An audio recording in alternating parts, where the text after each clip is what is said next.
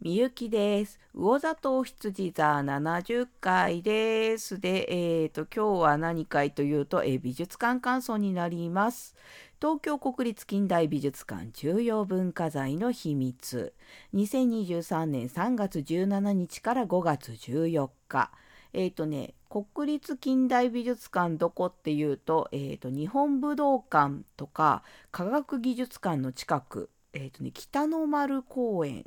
ですね、えっと、皇居のそばというのかなのあたりになります。でね最寄りは竹橋なんですがうんとねこのくらいの季節だと例えばランチ持って北の丸公園行ってでお弁当食べてで行くのもありかなという感じで私はそのコースでした。ちなみにゴミはお持ち帰りです。えっ、とねあの通常は5時閉館なんですが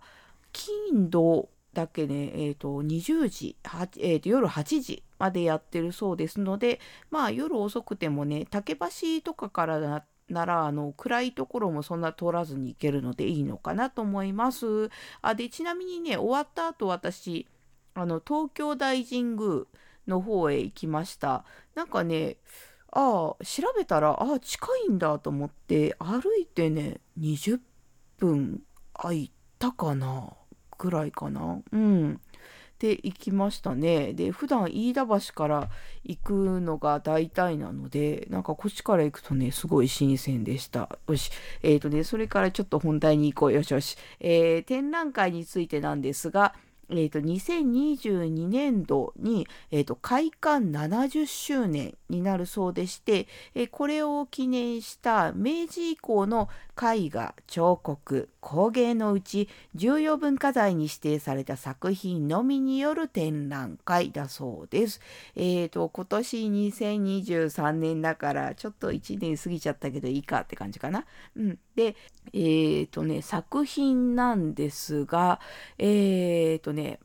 大きく4つのセクションに分かれています。日本画、洋画、彫刻、工芸になります。で、えーとね、その中でうんと印象に残ったものを挙げていきますとまずえーとねこれ2つ目の作品だったんですが「生成ル展横山大観」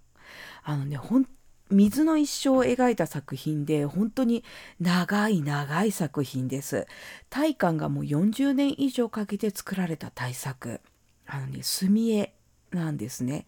なので黒白の濃淡で表現されてる。これがえーとね最初特に誕生のあたりかなあの霧がかかったようなというかなすごいぼかしから始まります。でそれから進んでいったあたりもこのね山が切りかかった時とかこう水気を含んだ時っていうのはちょっとあの晴れた人はなんだろうかね質感というかなんだ見た感じが違うのがあると思うんですけどあの様子がですねあのそうぼやかした表現によりものすごく素晴らしく表現されている。あとねあの、ま山だから木とか岩とかあるんですけど、まあ、木とか岩ってその何て言うかな水に比べるとこうしっかりしたものっていうところがあると思うんですけどそのね対比が私面白いなと思いました。あの不安とした水気があるからこそキノコのしっかりさとか岩のごつさっていうのが余計際立つかなっていうねうんなんかもうまあ長いからですねすごく堪能はできる作品なんですがねえー、と気になったとこで特に止まってみるのもいいかなと思った作品です。であとはねえー、と次行くと「熱国の巻今村志向」えー、とねインドを描いた日本画です。あのねまあインドってそうねまああの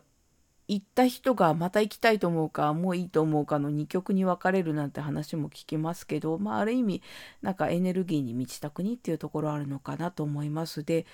うーんとねこの日本画ってどっちかというと性の表現の方が向いてるかなと思うんですけどこの日本画はすごくポップです。あの金箔が施されてるんですね。でその金箔によってなんかなこう日本画の静かな表現に金箔が入るとこの優美さとかが際立つかなと思うんですけどここに使われた金箔はなんかそのなんだろうなポップさをより強調するような動きを強調するような感じというのかなと虹とかね絵の上の方に重ねて使われてるんですよ。そういうことによって活気さみたいなのもなんか、うん、あるなっていう感じを受けて面白いなと思った作品です。であのこの感じどこかでなと私思ったんですけどあのねえーと、横浜のグッズとかあとイベントのポスターでよくお見かけするデザイン。あのね、えーとハンマーヘッドっていうあのなんだろう船がつく港兼ショッピングセンターみたいなところがあるんですけどそこにまあポスターなんかもあったりするんですけどあのね NDC グラフィックスさんっていうえーと、デザインの会社さんが横浜にあるんですがなんかねそこそこのデザインってすごくねあの親しみやすくてポップで可愛らしいんですけどなんかねあれにか共通するとこ私はね印象を受けました。うん。なんかねそうそう。で次行くとね、えーと、少々八景横山大観。これも横浜横山大観です。あの少々八景っていうのはあの中国の山水画の伝統的な画題でまあ8個の風景がある。それを描いていくものなんですけど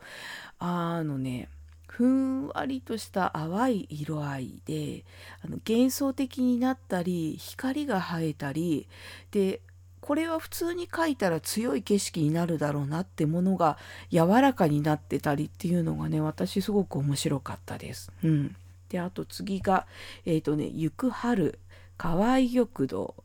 あのそうね春の絵なんですけどうんとね水の動きとか花びらの動きとかあの春ってあのまあ燃えいずる春っていうように何かが動き出したりする季節の印象もあるかなと思うんですけど、うん、そちら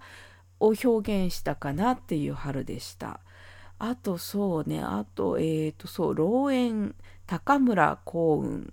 これは、えーと、彫刻です。えーと、一つの木から掘り出されたお猿さんです。で、あのね、毛並みがすごくうねってて、なんか私ふと、お猿さんくせ毛かなとか思ってしまったんですけど、うん。で、えっ、ー、とね、前から見るとちょっと怖いんですよ。うーん、と思ったんですけど、角度を変えてみると、なんかね、目が見えて、ちょっと可愛く見えるかなっていうとこもありました。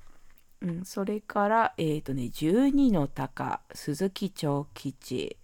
えー、鷹のブロンズ作品です。ああのね、ものすごい聖地で、鷹のす鋭さっていうのかな、がよく出てる作品で、いろんなポーズを描いてるんですけど、描いてるんじゃなくて作られてるんですけど、うん、よう作るな、こんなもんっていう感じでした。うんですね。あと、そうそう、えっ、ー、とね、進んで最後の方には、えー、初代宮川鉱山の幕津焼きが2つ、えっ、ー、と、高浮きのものと後期のものがあります。で、えっ、と、やっぱね、そう、幕津焼きいいなって思って、そうね、横浜の話を先日したばっかなんですが、また行こうかなって思いました。うん。で、えーとね、こちら音声ガイド私今回借りました、えー、フリーアナウンサーの新井絵里奈さんと,、えーと、質問ガイドみたいな感じなのかな。で、えーと、声優の小野大輔さんです。で、そうね、その、えー、と新井さんがこう丁寧にお話しされてでそこにこうポップな小野さんが入ってくる感じなんですけどそうね私割とね説明が多いガイドだとあのなんだろう